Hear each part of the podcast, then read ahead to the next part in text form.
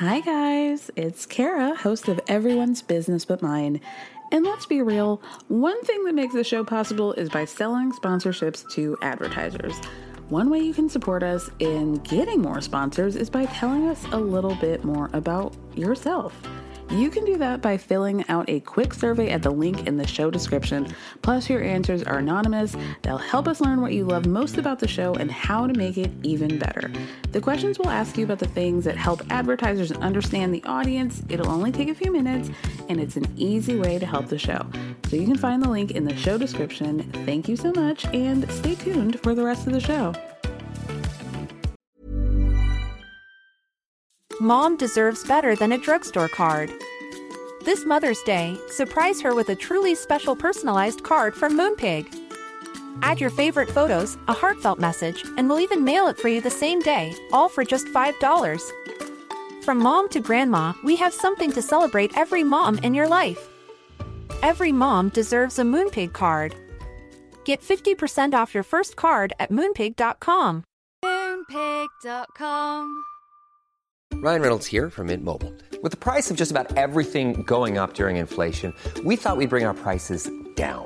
So to help us, we brought in a reverse auctioneer, which is apparently a thing. Mint Mobile unlimited premium wireless. Ready to get 30, 30, bit to get 30, bit to get 20, 20, 20, bit to get 20, 20, bit to get 15, 15, 15, 15 just 15 bucks a month. So, Give it a try at mintmobile.com slash switch. $45 upfront for three months plus taxes and fees. Promo rate for new customers for limited time. Unlimited more than 40 gigabytes per month. Slows. Full terms at mintmobile.com. What was it like watching that? Watching it unfold when you were watching this this season? Sorry, I just need a minute.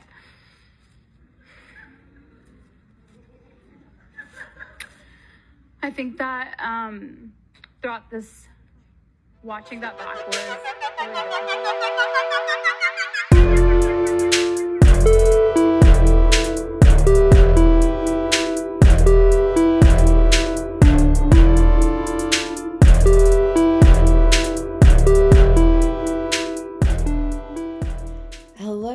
you guys. Welcome back to a special episode of Everyone's Business But Mine, a solo Love is Blind recap of both the finale and that late ass, late ass reunion.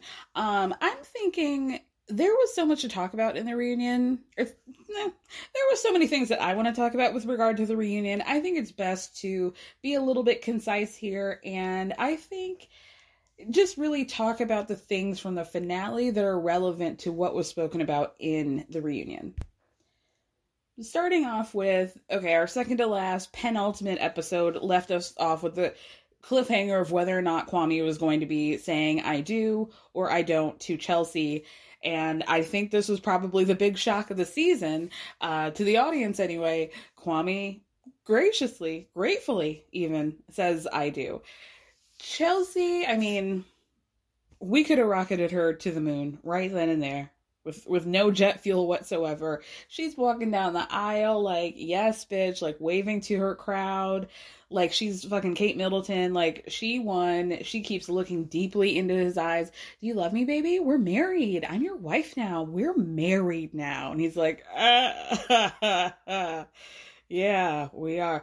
I mean, that was really it that was really it. I I'm we'll get into that in a second. Okay, let's move on to Micah and Paul, right? So this was our a gotcha couple, our like possibly surprising couple. Like we think they're a sure thing, but then they turned out not so much, right? So the whole time I feel like we've been sold a dream. Well, I feel like they were trying to sell us a dream. Because for me, I never once saw a little bit of chemistry between Paul and Micah, like real chemistry. I know that they would say, Oh, we're obsessed with each other. We text each other if we're gone after 15 minutes. I always miss him. I'm obsessed with him. Our relationship is so great. I think one thing that stuck out to me that Paul said was, I am the most attracted to you or Micah, like he told Micah, you're the most the person I'm the most attracted to on this planet right now. And I know that Paul is like a very cerebral, uh science based kind of logical dude and so maybe things don't come out as emotional but that was just very telling to me like he's invested in this now and i don't even mean on some fuckboy shit i just think that he was like i like her but and so this is what we see right the beginning we're gearing up they're in the bridal suites the groomsmen suite they're talking to their friends, having a great time, like talking about how lovely their relationship is. Micah's saying, Oh, Paul makes me want to be my best self. Um, I know he loves me, but then the cracks start to show. I'm kind of worried that he might just answer yes out of pr- pressure, right? Micah's mom, uh, Patricia, gives her some good advice. You know, people date for years and they get divorced. Thanks, mom. So, you know, there's really no way to tell. Might as well just do it, girl, right? so, Paul, like I said, shifts from being really confident, like he's talking to his boys about it, like she makes me want to be a better man shit. Like I his friends are saying, I've noticed you're talking about emotions in a way that I've never heard you before. And I actually think this is really refreshing. Like Micah's really done something positive to you. She's pulled you out of yourself, right? Like he's so in his head and like numbers, numbers, science, whatever. And she's like fun, footloose, fancy free, looks too much like his mama and just like gets him out of his head. They're able to have like a, you know, 500 days of summer kind of relationship, right? And then he starts talking to his mama and he's like, Gosh, I just wish that I had the tools to know what to say, how to answer. And she gives him some pretty good advice, Paul. Um, you need to keep in mind that anything that you say to her that is not a yes is by default a no. So take that into consideration, babe. I also wanted to see, I took notes in the first part of this, uh, what how um Micah interpreted she said she wanted her theme her wedding theme to be vintage glam. And I wanted to see like how did that turn out? Um basic it wasn't bad. It was just very basic. It was just very uh you know Kim and Kanye or Kim and Kris. like I feel like we've seen everything before just the neutral colors the whites the flower it was pretty but also very basic and I will say that while I thought Micah's uh, dress was the best one, I think it was the most like classic because I felt like the other girls were like, you know how they have those, um, you know, like you can donate your old prom dress or homecoming dress, and like you know the girlies who can't afford it can go and like you know shop freely, right? It felt like that's what the other girls got. Like they all got dresses from the divorcees of the class of like 2004 to 2009 nine i only want to say 2015 not even that far 2009 like tiffany's fit her best you know obviously there's a lot of conversation about tailoring so i think tiffany's fit her best and therefore it was the best i felt like bliss's was cute. I wasn't as mad as the puffy sleeves as a lot of people were. Like it was fine. You know, I think she's kind of a unique lady, and I think that kind of fit her. So maybe I actually liked Bliss's best dressed best. But anyway, Tiffany's fit her the best, and therefore I think like she looked the best. Micah's was the best, the one that I would have picked. Chelsea prom 2004 with those like two little tendrils on the side like baby I mean, I feel like we're literally like her uh, procession dance should have been Vitamin C's graduation. Like it was giving, very dated. Um, with that being said, who allowed Micah to go out there with that exposed long bra strap the entirety of the ceremony because I know like all her whole bridal party, her mama, Patricia, why weren't we doing bra watch duty?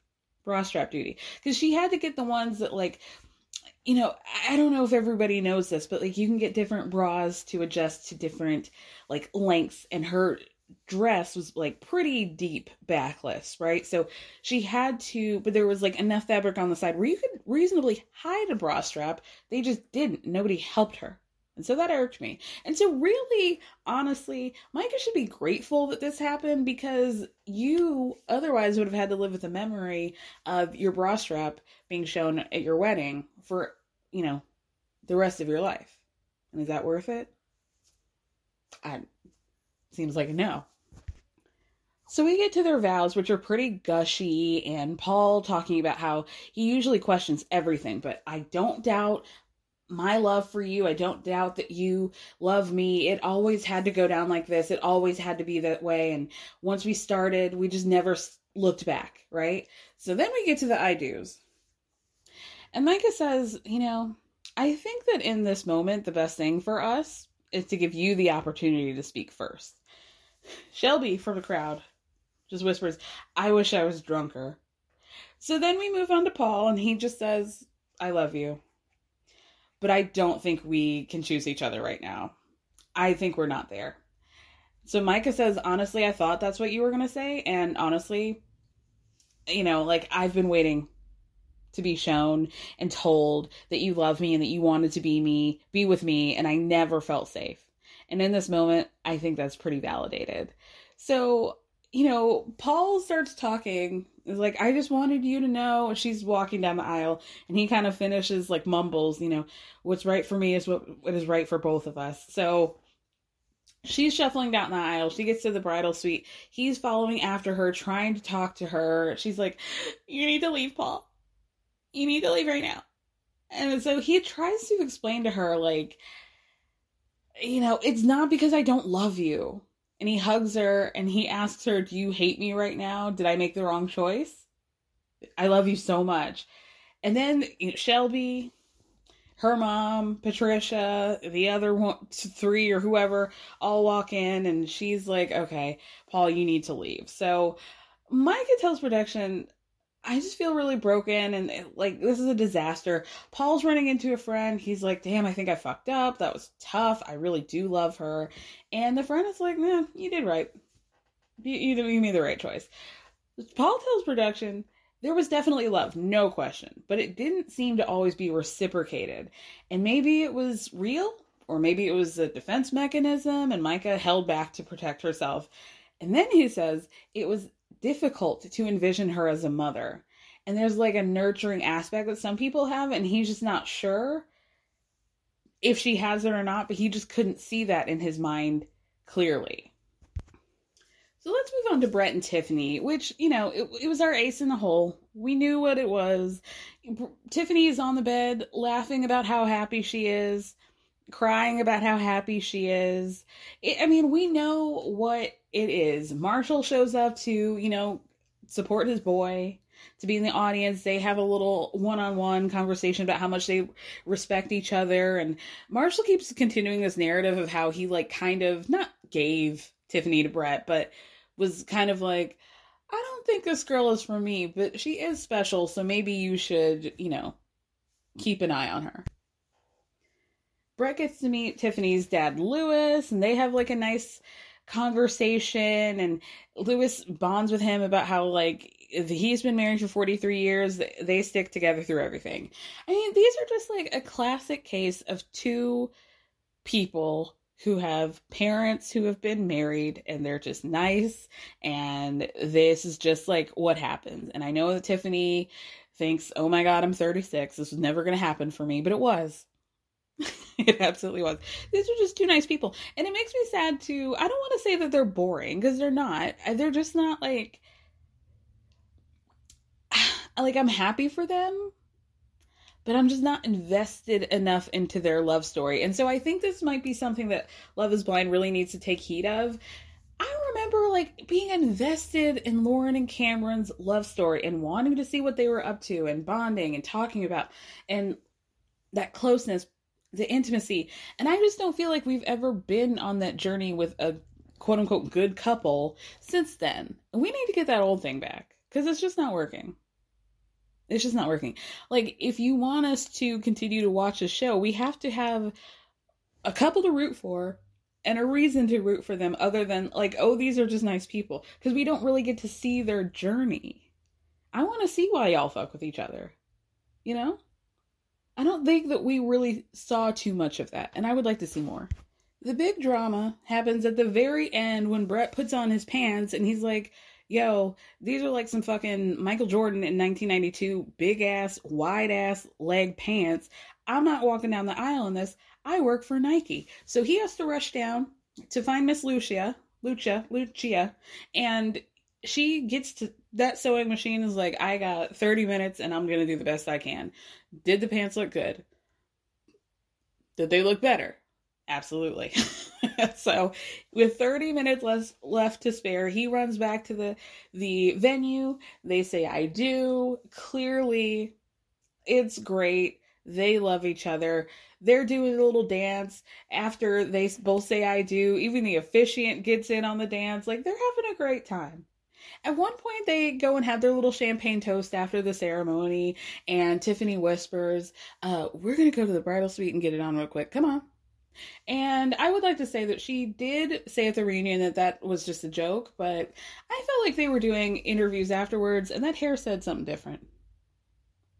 And I know the difference between humidity and other things, other activities. And I would have marked that down as other. Congrats, girl. I mean, that's your man. Do whatever you want, but just let's not be faking the funk here. You said it. let's start it. You started it. Let's finish it, girl. Let's finish it. So then let's get on to Bliss and Zack. Bliss says she's feeling highs and lows. We know her storyline. I love this man, but he also broke my heart. It's not quite like Iyanna from Chicago, but you know, she's still putting up a good game. Like I'm trying to protect my peace here, as I say, right? Um, so then over at the groomsmen suite, Zack is sitting around a poker table by himself, and he goes, uh, "Oh no!" Then he's talking to his fr- no. When did this happen? Oh my god. Okay, so he's talking to his friends. He's talking to his friends that had like flown in, the other groomsmen, and he's telling them why they like each other. What's the connection? What's the bond? Right? These weird things, right? Like Bliss identifies as an owl, apparently. And he goes, Well, that's weird because I also feel like I identify as an owl. I'm like, oh, okay, that that wasn't the part that was weird. Okay, his friends Matt and Kenny both crack up, and then he says, "Well, I I feel like I identify as an owl because I stay up late and I'm kind of like a little different than all the other birds." it's probably those big eyes too. But anyway, then he talks to them about the song. And I feel like we should just call it the song. I don't want to talk about that song anymore. I don't like that song. And I don't like that it had to come back. And I bless them forever. That's their thing. But let that be their thing. So anyway, Zack says he tells him about the song, and he's like, you know, I wanted that to be my first dance at our wedding. It's called "I Hope You Dance," and it's about never losing your sense of wonder, never taking a moment for granted. And Kenny at this point is really trying not to have a little chuckle fest to himself, but it's hard it's difficult for him. And I saw that, Kenny. I saw that, Kenneth. But then he goes, you know, my mom dedicated that song to me. And Kenny had to clean it up and be like, oh, oh, oh, wow. then Kenny goes, so why did you not choose this one the first time? Sir, did you not bother to learn her name? You had this whole flight to learn what the dude your friend's about to meet. You had time to learn her name. This one. Why didn't you choose this one the first time? Wondering if Kenny is like a college friend, you know, that he has not seen since undergrad. it's giving. Zack gives him the spiel about, you know, his trauma from past relationships, families saying they didn't want him, like yeeting him out of the house like uh, Uncle Phil did to Jazz in The Fresh Prince, and how they had gotten into this big fight because he felt like he was trying to express to her how bad that made him feel, how worried he was about that in the future, how worried he was that her parents, that her family might not accept him. And he felt like Bliss didn't take that seriously enough. And so that was the reason why he chose Irina. And then again, he uses this classic, you know, Romeo and Juliet didn't work for a reason, right, guys? We got to retire that phrase, babe. Uh, we're done. So the guys do ask, like, oh, how was meeting the parents? he I think was not experiencing what we saw. I mean, he was right about the mama. He's like, oh yeah, she's a lovely lady. But he sells Bliss's dad as like, oh, he's just that classic bulldog dad. You know, he's like worried about his daughter. And, you know, I felt like Shaw did not want any parts of Zack. I, but okay, okay. Speaking of no parts, once we get to they're ready for the wedding Bliss has got her both her parents gonna walk her down the aisle, right? Her daddy's like he's lip syncing for his life, right? Hopefully this man can keep keep up with you. I'm not sure if he can, but hopefully he can. And then Bliss says, "Well, so far he can." And he goes, "We'll see." And then he goes, "I have a tear in my eye." Wait, no, I don't. and then she's like trying to ignore him and keep it cute because she's like, I'm about to marry this guy in about 45 seconds. Like, can I have a moment of nice daddy daughter time? No, no, you cannot. Then he says, Well, you've always got your family, all right? Never settle, no matter what.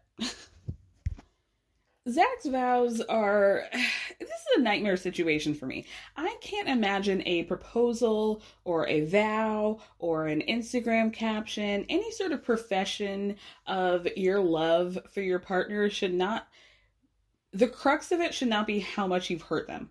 You know?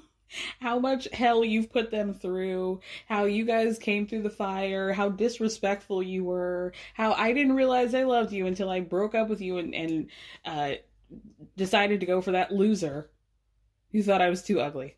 You know, like, I don't want to hear that. Let's talk about the good times, please. please. like, I don't really find a whole lot of joy in, like, the moment I knew I loved you was when I broke up with you. And I, I laid down at night and I thought about all the mistakes I made and how much you understood me and how, you know, you and your actions speak so much louder and than your words how great you were. Like, oh, so you saw it and yet you chose. I mean, I get, she's getting her happy ending, but for me, the petty Betty inside of me is like, don't bring this up. I don't want to hear about how you were like, oh, I made a big mistake. I don't want to hear it. I know you did. I know.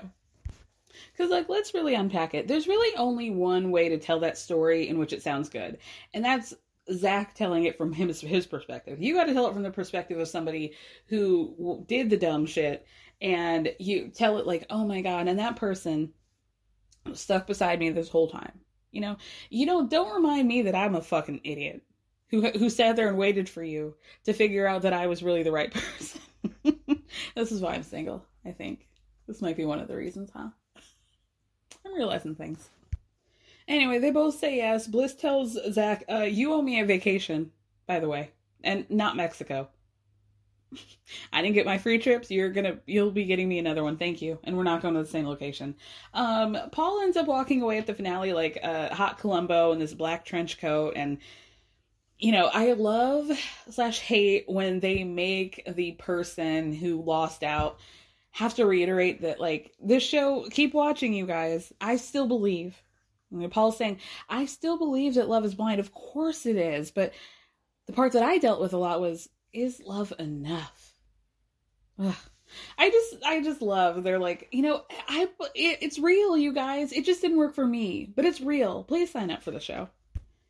The end, really end is, uh, you know, we have to hear that song, the song not only did we have to hear it while Zack and Bliss danced to their first dance, now everybody, not Nan one of y'all, gets an original song. We're using this for everybody. We're however much money we spent on this, we're utilizing every second. We're getting we're squeezing every little penny out of this. So even though it was very clear that whatever uh, Tiffany and Brett were listening to, what they were walking into, and what their first dance was, clearly did not match up with. It, no, that was not what they were. You could, I know that. You could tell by the beat they were not dancing to "I Hope You Dance." So, but I want to know what like what were y'all dancing to? Because that seemed like a lot more fun.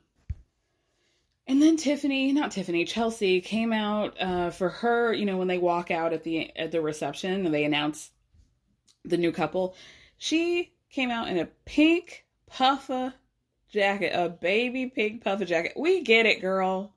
We wrap it up. Let's wrap it up by talking about the reunion. Oh, let's. I mean, we have we collectively been through something like this since uh, that ship was stuck in the the Panama the Suez Canal. Like it's it's been we've been through it. The waiting, the waiting, the anticipation. I had my Sunday down, bitch. Because one thing about me is I would like to organize, and I was like, okay, of course I'm going to talk about this reunion. It comes out at eight. It's going to be a tight hour. That's easy. I can dedicate a little time. Maybe the podcast will be a little bit later on Monday. No big deal. Right? Fucking wrong. Destroyed my whole shit. Eight o'clock. uh oh. What's happening? Okay, maybe they need a few seconds. No big deal. 801. Fair. I got it, right? 802, I'm thinking, hmm.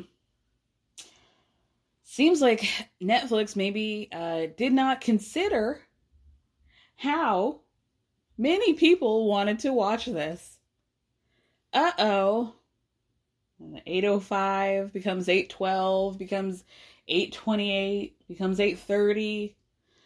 And then I started taking notes at about 849. Not notes on the fucking show, notes on what the hell are we doing here? These motherfuckers have a lot of gall, cheek, nerve, audacity. Audacity. I had plans. I have a life. I mean, I had plans to watch this reunion on time and get on with my life, but that's basically the same thing. I'm turning to Instagram live to see the Netflix account, to see the 152,000 other people, brands, celebrities, roasting Netflix to shit. Hulu's getting it in. Uh, Bravo, the Watch What Happens Live account saying, we're not gonna, uh, we don't make you guys wait. Vinny from fucking Jersey Shore is trying to get girlfriends, asking where the single ladies are at on an Instagram live, Vinny. I saw that. They they delayed themselves right into losing the Succession audience. That started at nine. I'm at this point. I had planned my meal, so I'm tired. I'm hungry. I'm scared. Eventually, at about 8:53, I'm like, okay, let me just like try and make these homemade fries and hope that like this is just like buffering buffering and it'll just let me know that eventually this spinning red thing is going to move out of 77% and and we're going to get get it popping. No, didn't happen. Didn't happen. By 9:23, I'm looking at my phone to see, oh, some people are able to watch it, but some people aren't. 9:29, still that damn circle taunting me spinning round and round like some sort of empty promise that will never be fulfilled. Oh, it's almost time. The live event will start soon. Bullshit. Bullshit. I'm having to go on TikTok to watch whatever little scraps that I could on some uh, shitty live somebody just pointing their iPhone 4 at their TV like a fucking fiend fiending for whatever I could watch. Finally, at like 10:20, it ends up popping on my TV, and I'm like, well, I'm just so heated. Just so heated, I could barely even pay attention. And because of that, I feel like I tweeted some things and I had some opinions that now, in rewatching it, were completely different. I at one point said, and I will admit this, and the tweet is still up, that I thought Vanessa was being a good host, and I was wrong. I was dead ass wrong about that, and we'll get into that in a second. Ooh, Okay, let's talk about this. So, Vanessa, in this cute little black dress, with that big ass uh, sequin JoJo Siwa, uh, silver sequined prayer cloth on her shoulder. What that was about, I don't know. I think the weight really, um, we've never seen Vanessa Lachey behave like that. Is it because we typically only see her for, you know, 14 seconds a time at in an entire season. Like I'm not watching NCIS Hawaii or whatever she does. You know, shout out to you. Get get money, but like I'm just not watching. I'm not that familiar with Vanessa Lachey. My biggest memory of her is that knife photo shoot that she did with Lindsay Lohan, and that was like 15 years ago. So I don't know, but she was acting weird. Did they have some drinks backstage? I know that there was like a massive wait, but like she was showing out in a way that I found. Um,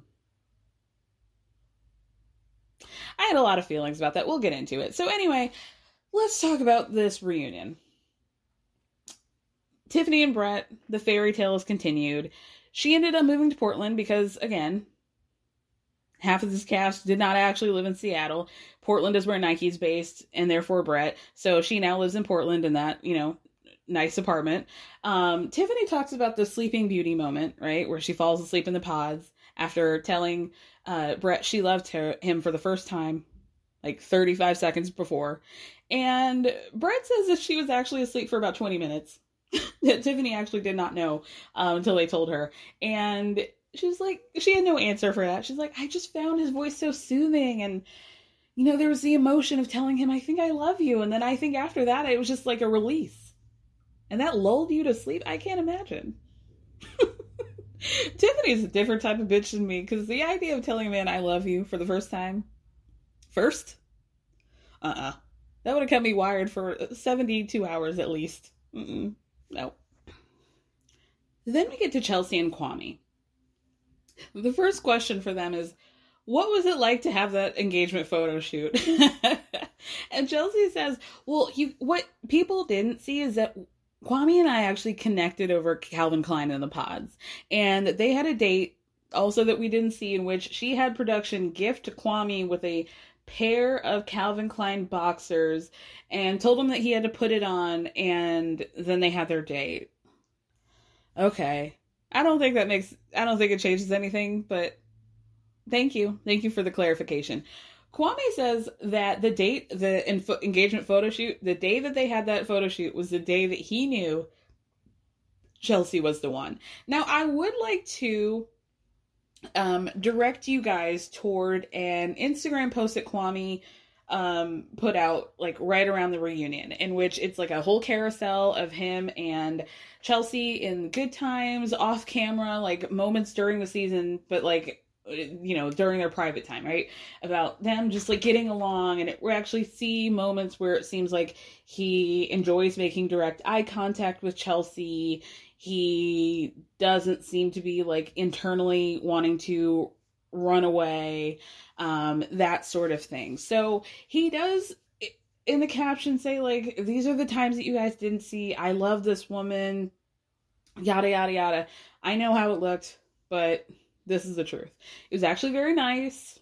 I will say, but I am still kind of coming away of two minds of the situation. I don't know they're a united front. That is clear. Whether they, you know what I mean? If it's intentional or if this is like earnest, I'm still unsure on, if that makes sense. What I will say that kind of changed for me is that Chelsea seemed a lot more calm i guess. Maybe the body language wasn't really showing that. She did have like a looped arm around him at all times but her her body language seemed she seemed a little bit more settled. Because to me i said in the the first recap that chelsea to me is like the most single woman in america. And what i mean by that is like she just seems very uh like faux therapized like it just seems like she takes a lot of wisdom for like from like things that she sees on uh you know chloe's Instagram stories or uh a lot of dating books. And it just seems like Rachel and I were talking about how it kind of seems like Chelsea wanted to get married and it didn't quite matter like she probably would have behaved at this level of enthusiasm and exuberance with any man that she had um managed to get proposed to her or, you know whatever and uh I don't think that Kwame really mattered as much but I don't know. I don't know. They do seem happy. But again, I'm not sure like how much of that is like really, really real. So then we shift to the like triangle with Chelsea and Kwame and Micah. And we see unseen footage with Micah and Chelsea in which they talk about it after getting back from Mexico. And it's not really that deep of a conversation. It was basically just like, Micah being like, yeah, I heard that you were upset. I just want to let you know, like, I, what happened. I did this cheers speech to him. I thought it was funny about us like being ex fiancés or whatever. He didn't think it was funny. It turned into a 20 minute conversation. But I totally get how, like, from your perspective, if I was looking at that, I would be like, why are you guys talking for so long? Like, I get it. So Vanessa asked Chelsea, okay, you had that conversation during the season, but now that you saw what actually happened, you know, on the show, how do you feel? And Chelsea was like, oh, you know, like it's it was difficult, but basically we've moved on. What you guys didn't see on the TV is that uh, after Kwame and Micah had that conversation in Mexico, they had in their room an hours long conversation about this, and basically they had moved past it. It really wasn't that big of a deal, and whatever. Kwame tries to get all philosophical and be like, you know, there were three layers to this. You know, there's an apology. You know, that was hard to watch, and it, it was immature of me for to allow that conversation to go on as long as it did. And you know, he apologizes for letting uh, his ego get in the way to Chelsea, right? And then he apologizes to her family because it wasn't an accurate representation of him. And then he apologizes to all of us for all the people who saw this and it put our relationship in a negative light but i've grown and this is where i kind of feel like this feels like a little bit of strategery you know so vanessa asks uh, is there anything that you guys want to address about anything in your relationship at all and so chelsea says that any quam- conversation any conversation any conversation that um kwame had with micah outside of mexico was just pushing a narrative that was not theirs. And this makes me wonder now, all that we've seen, especially from Jackie's old leaky faucet ass about what's going on behind the scenes, breaking the fourth wall every chance she gets, do these people know what an NDA is? Do you guys know that, like, there's also uh like brand loyalty i guess would maybe be the term? None of them all of them most of them. I know I just said three very contradictory things, but I feel like most of them at one point alluded to editing, bad editing, things being um, intentionally left out, us not seeing anything. Just a lot of finger pointing towards production, which I feel like is pretty wild. Y'all are still pretty contracted to be on this show. It, it's just interesting to me that they don't seem to give a fuck about like not talking shit about the show. So I feel like Chelsea's saying anything that happened outside of that was pushing a narrative that wasn't ours, straight up saying this shit was fake. This shit was production trying to create a storyline that wasn't actually there and we just had to play it out. It doesn't seem like something that reality people should say. You know what I mean? Then there's a little back and forth as to like the level to which Kwame and Micah were into each other, who was going to break up with who, who was like kind of going to call things at the end of it. Kwame said that he had written a letter in his notebook breaking up with Chelsea or Micah rather, but I don't know, that didn't end up happening, right? But basically Kwame tries to or I think I don't think he tries to make light. I think it's true. He's like, you know, by the end of it, we were kind of our conversations, our pod time was getting shorter and shorter. Um, I just, I think we kind of both knew. We had both expressed to each other our interest in other people. She told me that she was interested in Paul, so it just wasn't really that deep. It just wasn't really that deep.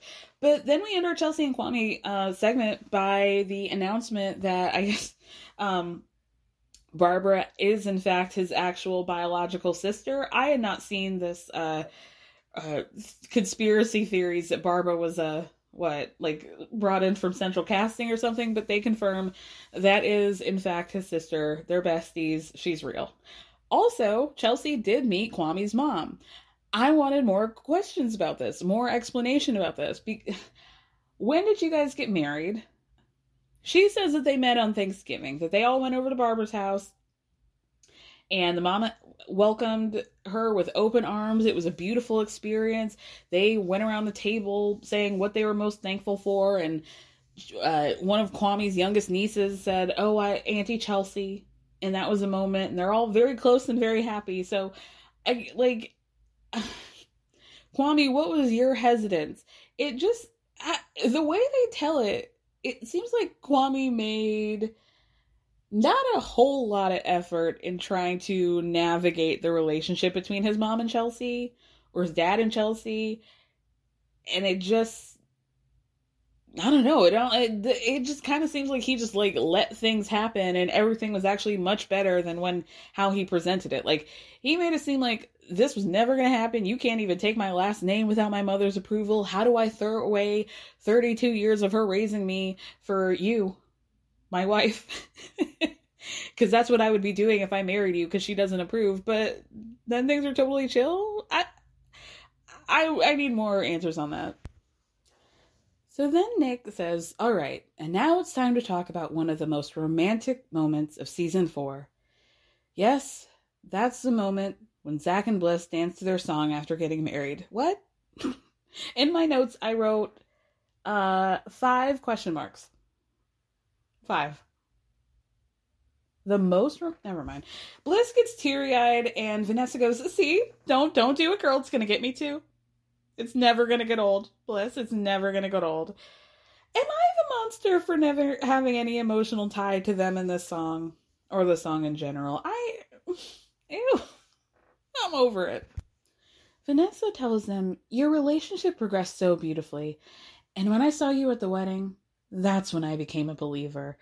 And then she's like, And I'm hoping that you guys will have the first Love is Blind baby. Huh? Why them? Zack says that somebody on Instagram told them, told him about the song and how it was perfect, a perfect synopsis for his relationship with Bliss. And then he goes, and you know, in the song, Leanne talks about never fearing and, and the mountains in the distance. And that's what I was fearing. I was afraid that it wasn't going to work, that it couldn't work, and that we would, we couldn't overcome the mountains. You know, if we got engaged and then at the altar it was an I don't, I just don't know.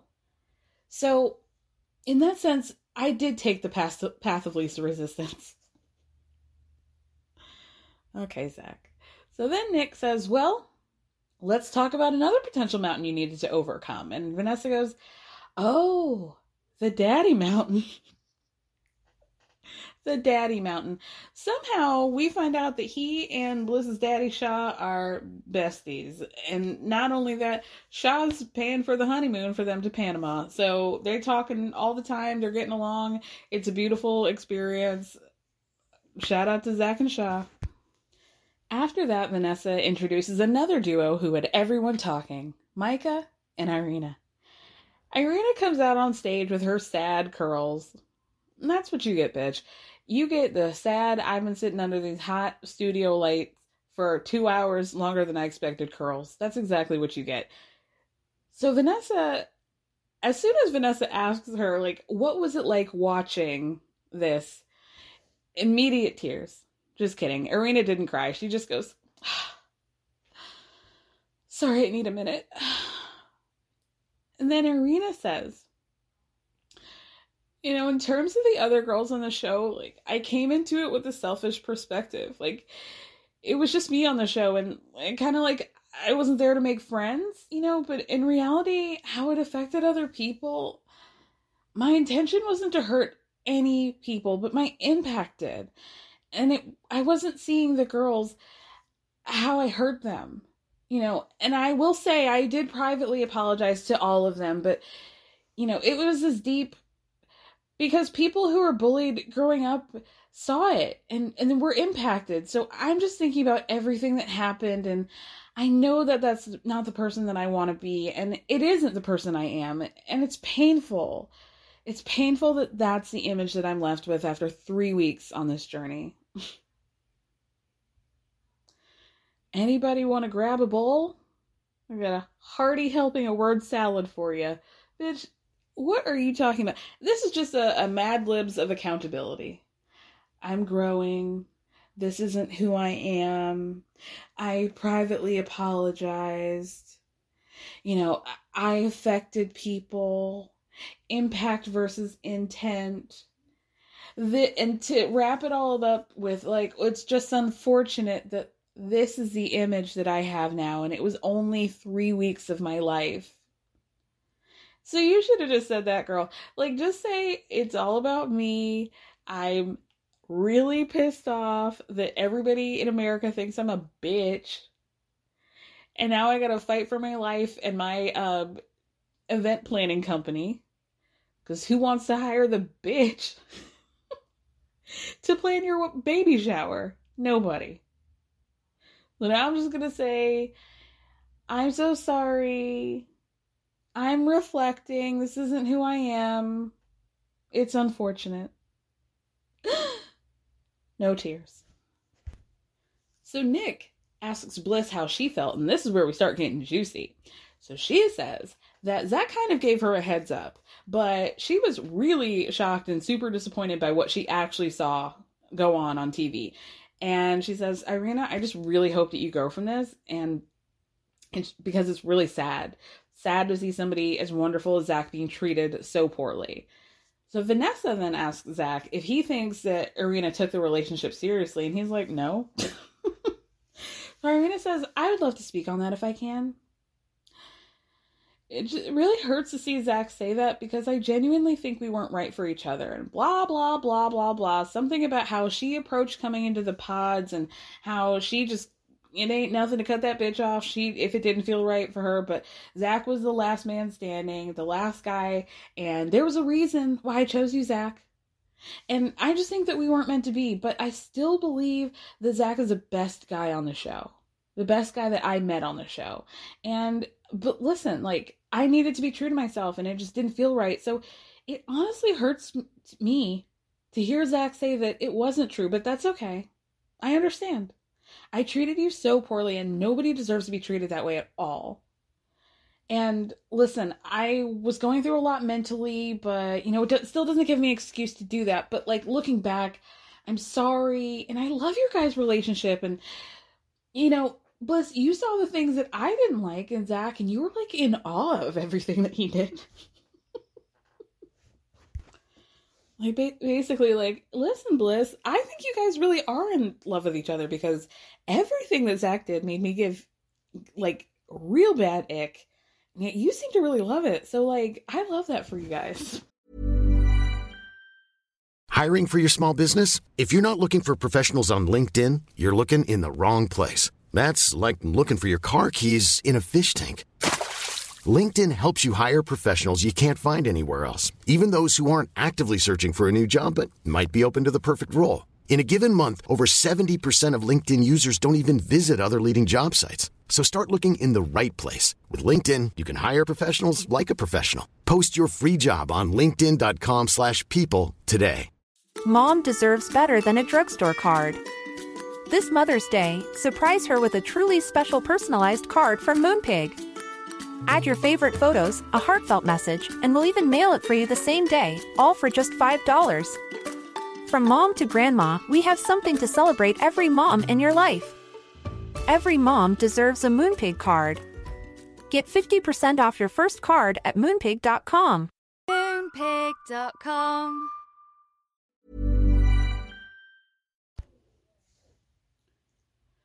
So Nick asks Zack if he believes what Irina's saying or if there's skepticism, and the crowd goes, Ooh. Zack says, Listen, Irina, you did a lot of things that hurt a lot of people, including me. And you only see 10% of that on camera. There was so much stuff that happened that was unbelievable. If we're real, you went on the show to get famous. And then the crowd goes full Ricki Lake, like, woo! girl. Oh, wow. But then Zack goes full Lauren Can- Conrad, like, I forgive you, okay? I genuinely 100% forgive you. And I know that there's so many people out there who want to attack the people on the show, but you guys don't understand that it's punishment enough to have everybody see us at our worst. And it wasn't just, you know, it wasn't just you and Micah. It was, you know, we all did things. so Zack says he has the receipts but the only ones that he's going to show are on his Instagram, which I will state were just not just, but they were about his mother's passing. They genuinely had nothing to do with Irina. So if you're looking for a drama there, it's not going to happen. It's actually quite dramatic, but, or, you know, but like in an emotional way. Um, so Vanessa calls out Irina for a moment where they were brushing their teeth after like finally deciding to call it, right? And he was like, Oh, I probably would have broken up with you on day three. And she goes, Oh, I was going to end things the moment I saw you. To which Irina says, Yeah, and I would also love to address that. It has nothing, nothing to do with looks. Everybody thinks that it was just a gut instinct that I had. And then she says that she had a panic attack but that production talked her into going to Mexico to have a conversation to break up with Zack. Which does not make any sense to me. And here's a couple of reasons why. So you're telling me things were over before y'all even hopped on that plane. But then they wanted you to go there to just break up with him. But there were two other couples that got engaged, and one of which, or the woman part of that equation, is claiming that this was um a guy named JP and another woman, I don't remember her name, you'll have to forgive me, but she did have what I would refer to as some pretty aggressive bangs, and I'll just leave it at that. Um she claimed on her TikTok that they got engaged, that they were ready to go to Mexico. I think she said they did go to Mexico. Production had them come back to America, and then at the airport, he JP broke up with her and was like, I think it's not to work. So then there was another couple. Because I was trying to figure out, okay, well, who's who's this other couple? Allegedly, the other couple was Josh. Josh, as in Jacquelina and Josh, and oh, see another woman whose name I don't remember. But like, we don't see these people. Like, we need more pod time. If we're gonna have this shit up, you know, I need I need to know. Um, so yeah, it I just just doesn't make sense to me. If they already had two other couples that were engaged, then why wouldn't they have just gone with those couples instead of like having a couple that already broke up go down to Mexico to break up? It just seems like a waste of time. The only real like legitimate pushback that Vanessa gave to anybody on this reunion was saying to Irina well, it wasn't just your words though. Like there were a lot of actions. Like you were rolling your eyes, you were putting the pillow over your head, you were telling Micah, you know, that he gave you the ick every time he touches you. You were recoiling, that sort of thing. So Vanessa says, I feel like, listen, you talked about how you grew up having a hard time. You stated that you had skin issues, and it kind of feels like you redid it and started treating people like you did. It just felt like really malicious. Irina says about the pillow moment listen, I know it looks like a jerk move, right? But she claims that she was also having a panic attack at that point and that she was like trying to soothe herself and she just couldn't tell Zack how she was feeling in that moment. So then Nick turns to Bliss and says, Okay, well, I heard that you got a DM from Irina and uh, well, well, well, well, we find out that uh, Irina DM'd Bliss, and Bliss says, "Okay, yeah, ultimately that situation is just our blip in our story. Like, this is my man. I don't really give a fuck. Like, we're together, we're good, but." I'm to address this one time and one time only. There was a message sent that when Irina landed in Mexico, she said, You dodged a bullet. But she was also, Irina was also texting Zack at that same time, I'm so sorry, let's talk. I hope something happens with you and Bliss. Like, okay, it's totally valid to have mental health issues, Irina, but you turn around and you do malicious things and you act in really cruel ways, and it's hard to reconcile those things. But there's so much power in taking responsibility instead of making excuses. And I hope that for you one day. Because it ain't happening now.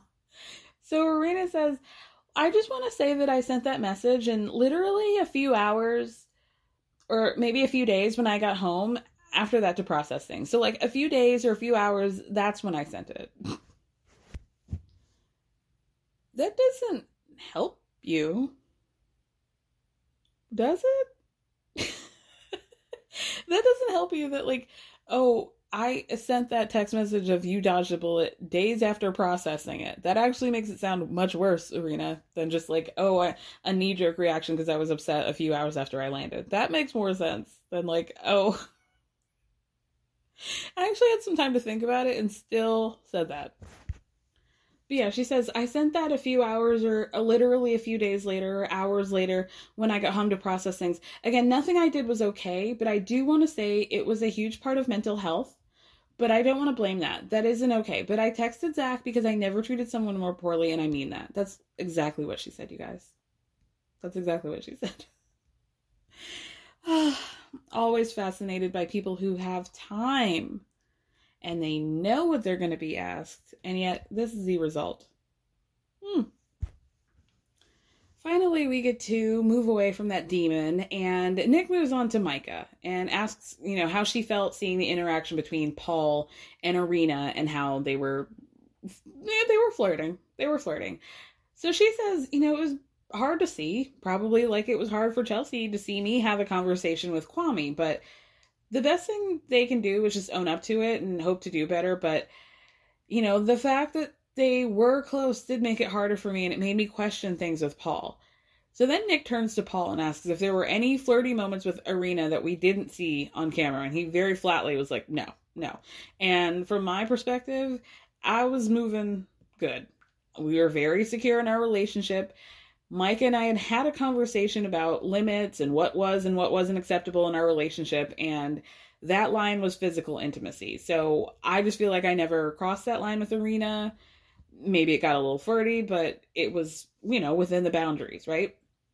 So then Vanessa introduces this video that has been going viral of what looks like Paul maybe like grazing uh, one of the bridesmaids' butt after he leaves, after you know saying no to to Micah at the altar, and I they should ask Micah a little bit more about this.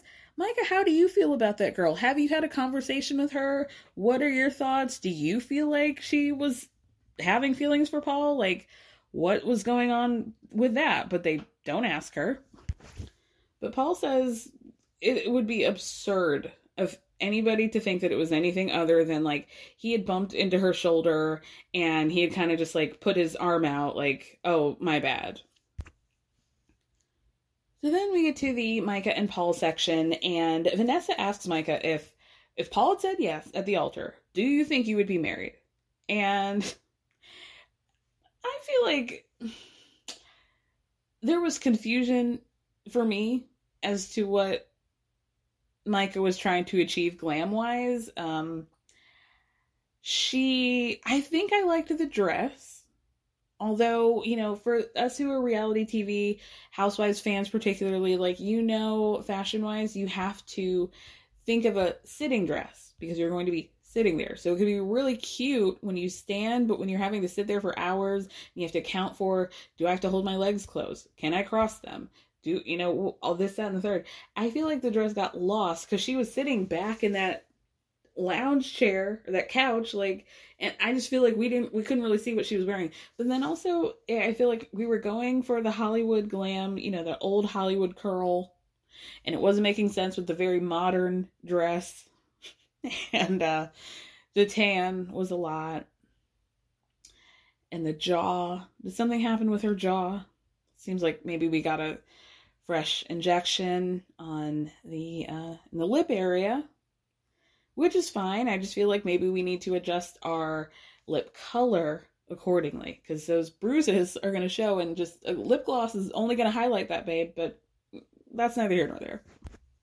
The other day on Twitter, somebody, oh, I'm blanking on who was asking, they were asking, what is Micah's look? Like, what is the term for her style? Because it seems like a lot of things happening at once that don't quite make sense.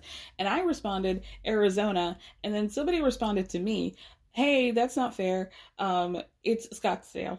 It's not Arizona, it's just Scottsdale. so I guess maybe that's my answer. And they were dead ass too. I don't even think they follow me, but they were like for real, like, that's really like not fair of you to call it Arizona when it's literally just that area of Scottsdale. I don't know what that means, you guys. Don't come for me, Arizonans. I don't I don't know what that means. They said that, frankly. I mean, I said it first, but they got specific. But I don't know what that means. And also, like, it's not y'all's fault. Like, if I lived in a state in which the major surrounding cities in the other states were like Albuquerque, Los Angeles, fucking Salt Lake, and Las Vegas, I would be confused too. Like, that's not your fault. Anyway, um, so Vanessa asked Micah, like, if Paul had said yes, do you think you would be married? And she's like, sorry. In that moment, I knew that it was best to give Paul the opportunity to answer first. And I don't care why anybody thought that I did it. It was my real marriage on the line, and I knew I was going to say yes. And I just didn't want to spend the rest of my life wondering if Paul had just said yes so as not to embarrass me. Fair. Do I think she's telling the truth? No. Do I think that's a very good excuse? Yeah.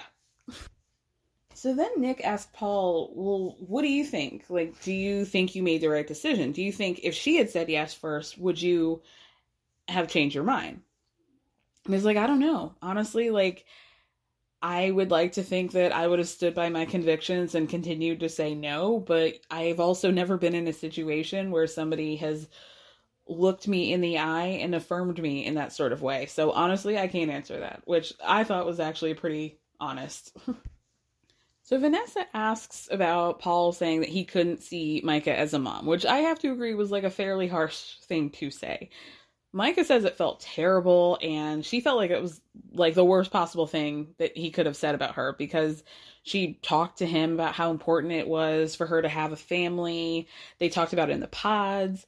Um, her mom, I guess, was having difficulty having children. It's a miracle that she's even around she always wanted siblings, she always wanted a big family, and Paul knew that. So she also says that a few days before their wedding, Paul asked how she would feel about not having kids.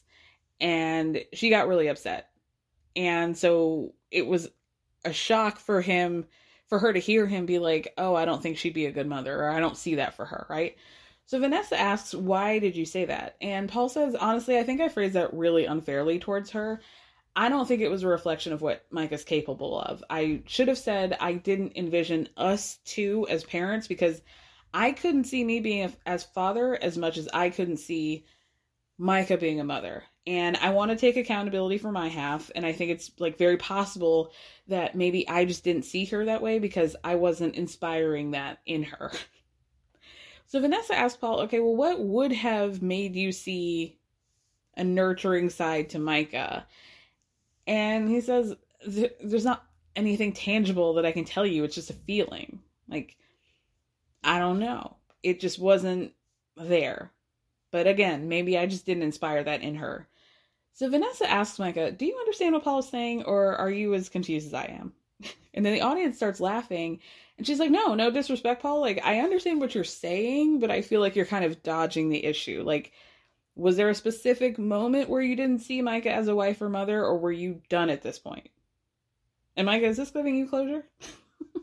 well, Micah says that she spoke to Paul after seeing that footage. And at the time, whatever he said to her, she understood.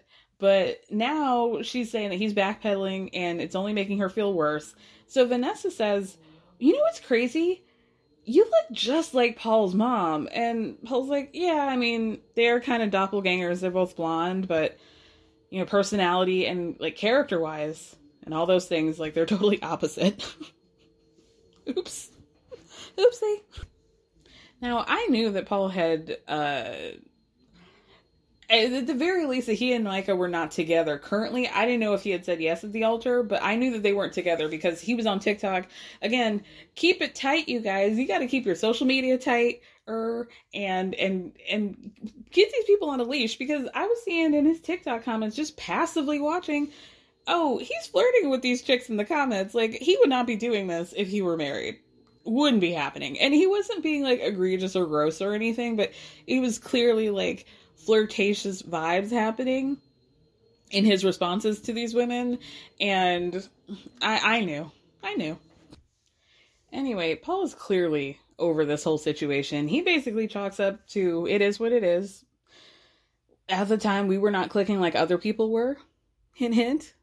and he says that basically he was open to it evolving. It just like didn't happen. So Micah says, Why didn't you tell me this earlier? I didn't know this until the other day. And Paul goes, Because we broke up like, I don't know, like 12 months ago. It, it, there just wasn't really a way for me to explain that feeling. You would just have to be nurturing organically. Like, I don't know what to tell you. So Micah says, Well, if that's the reason you said no to me, it should have been something that I should have known. I should have been talked about. You should have informed me. And Vanessa's like, yeah, I, I, she's back up on Micah. So Zack says, can I ask something? And I love when people say that because it rarely ends in an actual question. But he goes, I spoke to Paul until about 2 a.m. before the wedding, and he was completely torn. And I think he genuinely was 100% in love, but he just didn't feel confident in making that choice that would affect them, both of them, for the rest of their life. You know, you got the short time. You need to have at least enough confidence to make that jump to say yes. But Vanessa says, Listen, I agree with Micah. I think she deserved to know. And Paul says, listen, I can agree that I probably could have been more open about what was missing in the relationship. And when Nick asks him, why didn't you bring that up? Like, did you think that Micah was incapable of making those changes?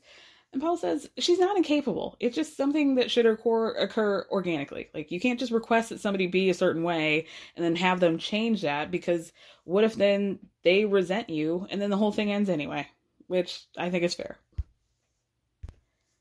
So then we get to Shelby and Shelby, Micah's friend. And the caption at the bottom just says audience hooting. Like, ooh.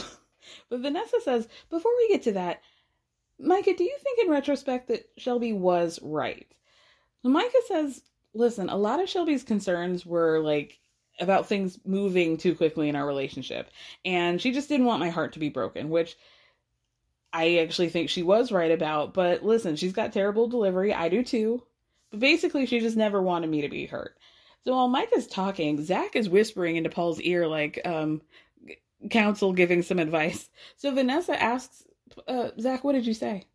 So Zack says, "Yeah, I'm gonna be real here, Micah. Like you're coming after Paul this whole time. Paul's been trying to make peace with you this entire time.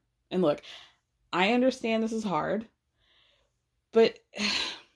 I'm sorry, it just makes me angry because Paul's taking accountability and it looks like you're out here for blood.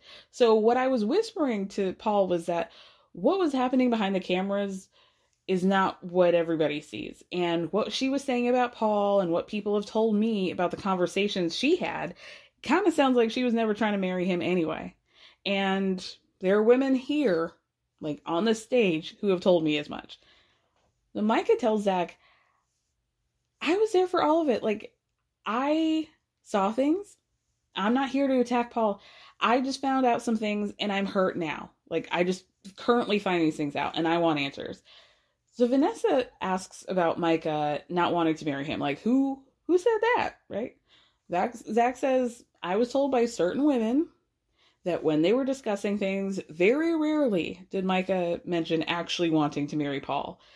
So Vanessa says, "Okay, well I don't want to make you name names, but like you're saying this." And Zack says, in my own experiences, though, I've been with Micah one on one. I drove her some places. She would talk pretty badly. Why did we not? What were those things? What were those things? So now then, Vanessa's like playing Clue. We're going one by one. There are four ladies who are standing on the stage.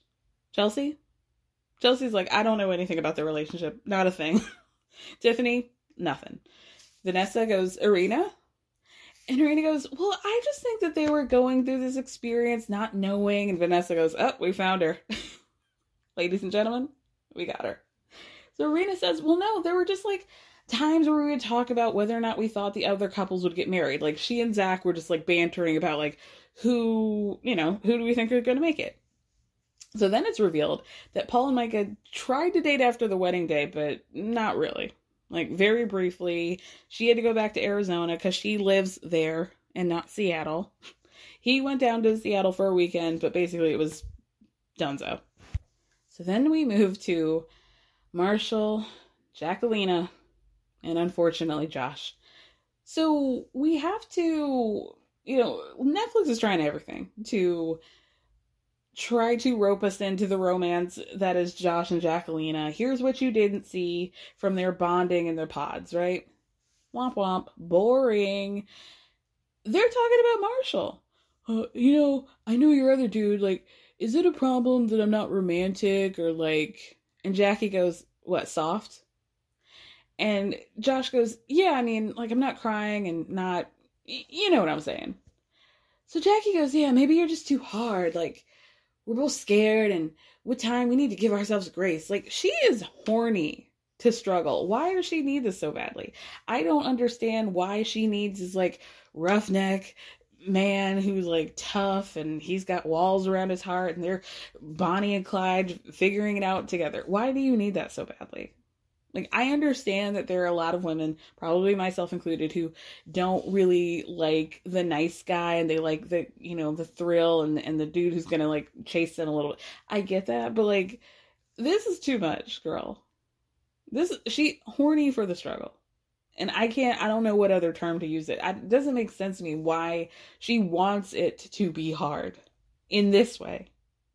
In this way. It's weird because it's not even giving like oh i'm gonna tame the bad boy or the, i'm gonna tame the guy who like always keeps his heart guarded it's not even giving that it's like we're both struggling and fighting together and this is what i need this is exactly what i need marshall's too soft i mean my god again i think she lives like in 94 all these terminologies calling people shorty calling people soft. Like this is very it's problematic and I don't like it. I don't like it. So speaking of people who are um, you know, for talking all this cash shit about how hard you guys are, you weren't hard enough to show up to the reunion and speak up for yourselves in front of people and take accountability for your actions. So Vanessa had to do a taped interview with them the day before the reunion, and here they are sitting like a couple like a Christian couple and and his first his wife, his first lady, because he just cheated on her, but there she's gonna stick beside him. She's got her arms looped in him. They've been living together. They've been together for a whole year now. They've got a fish named Rick and a dog. Josh calls himself a girl dad. you have a female dog. You don't. We don't have to do all this. So Jackie's um here's me speaking up for myself. She says that the Jackie we see is a totally different Jackie than she is now, and she just wants to clear things up. One, what she's been screaming for the past couple weeks online. She broke up with Marshall before the coffee shop date, and it looks like she's a cheater. Netflix, but she's actually not. So, really, the only pushback that Vanessa gives Jackie is when she says, Okay, sure, you broke up with him before, but by the time we got to the dress shopping, you knew. Like, you knew you weren't going to be trying on a dress to a man that you weren't going to walk down the aisle with or even think that you were maybe going to say yes to him, right? So, what was the last straw? Jackie says that this happened off camera, but when they were going to get their marriage certificate, he called her a derogatory term. They fought about it, and then Marshall left for three days. That was not the story that we were told on the show. I can't remember exactly what was said, but I didn't she tell him like you need to be harder and he got offended and that's what he I think that was the story that we were told. But she's saying this was actually they were getting their marriage license signed. He used a term and they fought about it and he left. So, Jackie says, honestly, I think it was maybe a bad joke. Like we were joking together and it just came off bad. So Vanessa asks Jackie, what would you say to Marshall if you were, you know, woman enough, hard enough to to come on stage and fly to New York or LA or wherever? What would you say to him? And she says, I take accountability for my words and actions, and I hope that he would do the same. I've heard him. Oh, sorry, sorry. Um, she goes, I can take accountability for the fact that I can go from zero to 100 real quick.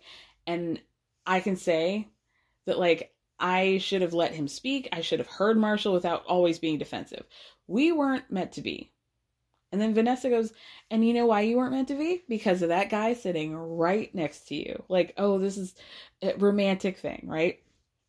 So Vanessa asks, why do you think Marshall wanted the ring back? What do you mean? Probably because he had already known you, he had only known you for like a week and a half. I, I'm surprised that she still is able to have possession of this ring because do they make these men pay for it? It, it I thought it was like Married at First Sight where they do like heavy sponcon and you have to see the brand name or, or like the Bachelorette where they're like, uh, who's that jeweler that's coming out every season? I thought they got these rings for free. So how is she still able to keep it if you weren't able to fulfill your end of things? That's wild to me. She hit a lick on that one. But anyway, Jackelina then says that she thinks that the reason why Marshall wanted his ring back is because he wanted to propose to another castmate. And then Josh chimes in and says, Yeah, and they broke up two weeks after production ended. Okay, sir, you were happy to get on camera and have a whole start a whole relationship with her. So to act like girl, come on. By the way, they're showing Marshall's reaction because they've got a little picture in picture of him on the corner just reacting to this bullshit. And this man makes more faces than me. Confused? Huh? What? What? Excuse me? What? Like, he just could not take it. And I was cracking, cracking up. So then Vanessa says, Well, you guys know who did last? Jackie and Josh. We're not rooting for them, Vanessa. I don't know if you've heard. We don't care. Josh tries to explain why he showed up to that bar acting a whole fucking weirdo by saying that he was trying to cut weight for, I guess, some sort of bodybuilding competition. He was down 12 from the 18 that he was trying to get down to. And so I guess he was saying, like, he wasn't eating. And so therefore, that's why he was acting like a 17 year old at a frat party. And then it come here here comes Aunt Lydia again being like, "So what's next for you guys? Little JJs?" Why do you need kids to have these people to have babies so badly? Go bother Bartise. Oh, by the way, Jackie tried to release some receipts of um her telling the truth of her breaking up with Marshall prior to the coffee date. It was a day. They broke up literally not even 24 hours before that coffee date. So her receipts were just like her talking to production, planning that coffee date, and then her showing, like, oh, I had this conversation with, like, I think she had it with Tiffany saying, oh, Marshall and I broke up, like, I think it was April 29th, right? And then April 30th, she's having a conversation with production about, oh, here's the location and time for the coffee date. So, I don't, I guess she thought that was going to make her look better. But, really just makes you look worse, Jacqueline. But whatever, girl. Nobody, you know, you know. You already know. So after that clip package interview, whatever the hell, Vanessa's love fest with Jacqueline and Josh, she asks Marshall, "What is your reaction?" And he's like, "Um, I don't know. I kind of feel like people want me to be reactionary, but I think I'm just gonna let them, those two, have their moment. And also, that was like a few minutes. I can't really just like go in my memory point by point and and rehash what they said. So Vanessa's like, "Oh, no problem. I remember." Um, first of all, she said she never cheated on you. To which Marshall just goes, okay. Vanessa goes, oh, is that all you have to say? And Marshall goes, well, I, I don't know what to tell you. It doesn't matter if it was a day before or for a, a day after. Um, what do you want me to be? Like, I'm supposed to be excited that she waited 24 hours before starting a relationship with somebody else or kissing them. So Vanessa asks, well, is there anything in the back of your mind that you knew maybe this wasn't going to work out? And Marshall says, Yeah, I mean, there are a lot of things that happened between Jackie and myself that would have inevitably gotten to that point, I think. But what he basically is trying to say is we were going through the process. I was going through the motion. I told Jackelina I usually run in my relationships, but I'm not going to do it this time. So, what he was trying to say was, I was willing to get to the altar. I can't guarantee that I would have said yes or no, but I would have at least gone through the whole process because what we were dealing with was just the natural ebb and flow of a relationship. It wasn't really like time to cut bait. So then he goes that he feels like this whole opportunity of the show has been robbed from him. So then Vanessa gets to the next point. What was the derogatory comment that you made toward Jackelina? Do you know what she's talking about? Yeah. The Marshall says there's a difference between joking and taking things out of context and spinning things into Marshall used a term when what was really happening was that they were both kind of jabbing back and forth at each other and she was jabbing at him saying things that we saw in the text messages where she was um, making a lot of homophobic uh, sugar in his tank, that sort of thing conversations with her uh, girlfriends and was like, "Oh, don't be laughing if I go down to the altar with him," you know. And he was twerking on the bed, just like making a lot of suggestions that like Marshall was gay and it was embarrassing. Ooh, I can't be with this man. He's sweet or whatever. So Marshall is trying to say the things that y'all saw in those text messages were the same things that she was saying to me in that conversation. So she's speaking like how she's really feeling and I'm just like going back and forth with her, like, oh, haha, he he, but like maybe things got just a little out of hand. So, did Vanessa press Jackelina on these homophobic text messages? No. Does she even really want to talk about them on the camera or explain to the audience what he's referring to? Not really. He she's basically just like, well, you guys can like look it up online, like telling the audience like first she says, you know, um, Marshall, we want to hear from you because you said it was both of you guys doing things. So what did you say? And then she tells the audience that the text messages that he's referring to were not kind. And then she backs it up and goes, Well, I don't want to use the wrong words. Like, you guys can just look it up. So Marshall says, Okay, well, Jackie called me sweet. And Vanessa goes, Yeah, we know that. But what did you say?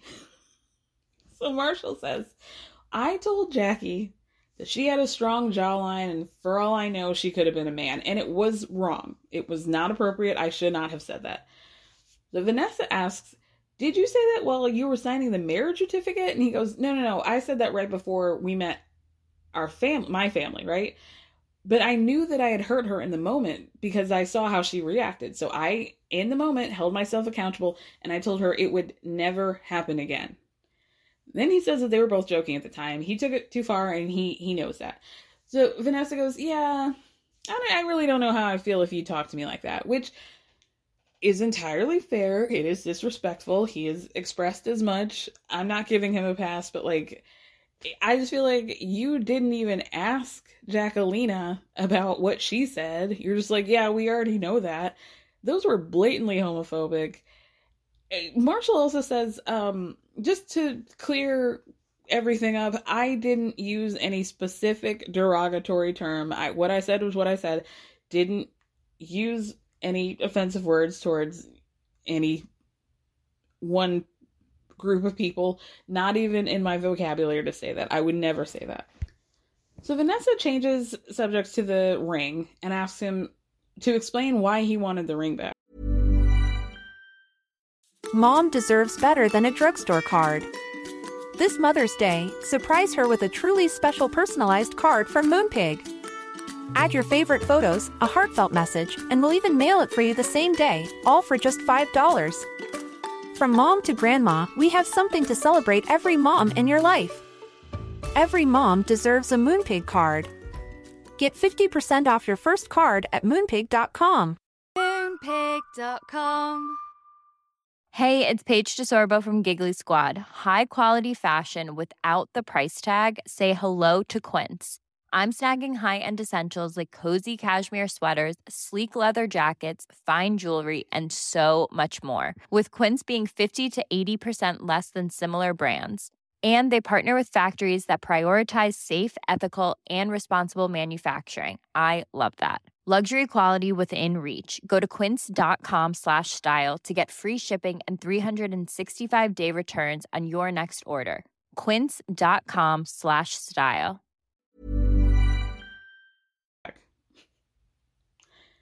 Seems pretty obvious to me, but Marshall says, I felt like it was a symbol of my love, and in that moment, I didn't feel like she deserved that. And ultimately, no, I did not want to propose to anybody else. And it's weird to me that she would think that because I was only focused on her in the pods.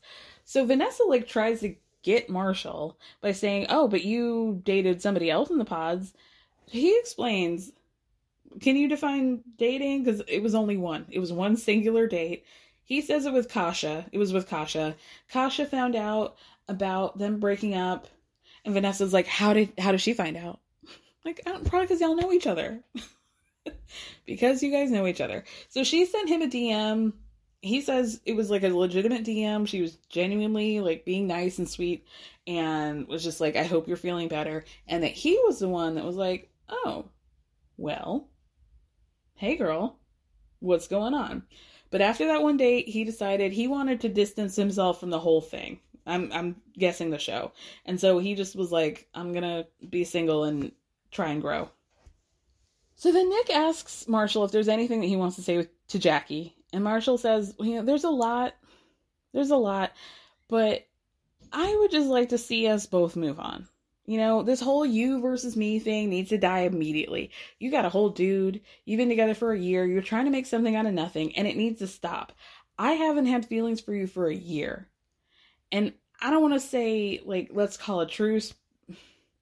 I've tried to call for that before, and then he just stops. So then he says he feels slighted for the second time. First time they weren't able to make it to the altar. The second time they didn't show up to the reunion. So Vanessa goes, Well, have you considered her feelings and why she's not here? what would those be? What do you mean? Other than you her getting clowned left and right for being a homophobe, I don't know what you're referring to. And I don't need to consider a homophobe's feelings. Not me. Why are you doing it, Vanessa? Then we get to the seg- segment where we have to watch the remaining couples at home. I I feel like Tiffany might need to teach Brett what a living room is because as he's giving us a tour of the apartment, he goes, "And here's our living room." And it was the kitchen. Like it was definitely the kitchen. Like unmistakably the kitchen. Kwame and Chelsea's apartment wins for the view of Puget Sound alone. I, honestly, I've never been to Seattle, but it seemed like a flex. I heard uh, oohing and awing from the audience, so that seemed nice. Um, Chelsea says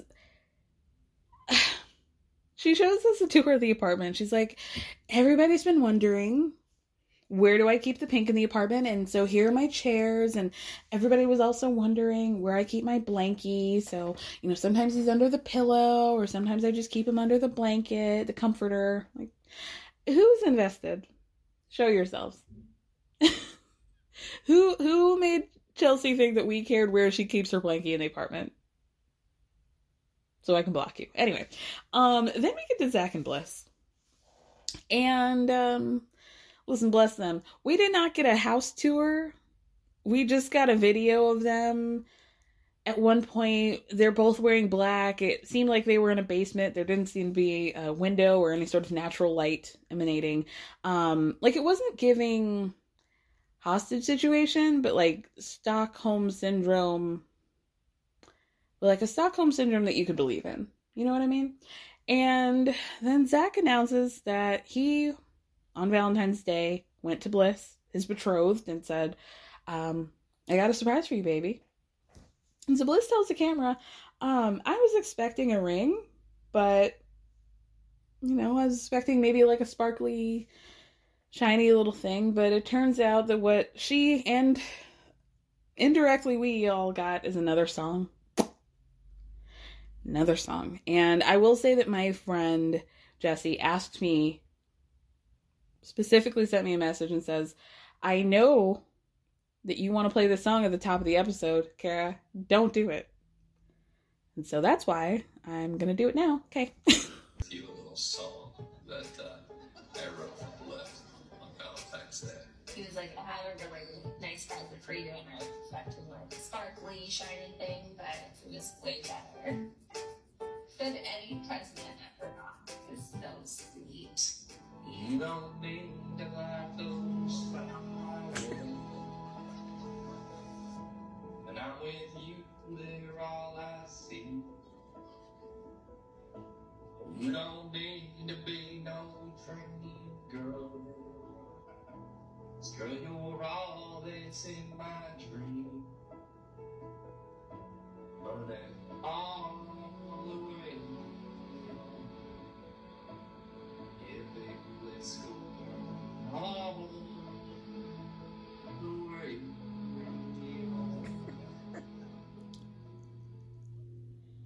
Wow, the the tone, the intonation, the enunciation, the um, syntax, the time seemed very um, laissez-faire. Chord progression. What's that? Wow, Zack, you've done it again. you have done it again. We also see pictures of the three remaining couples hanging out with each other.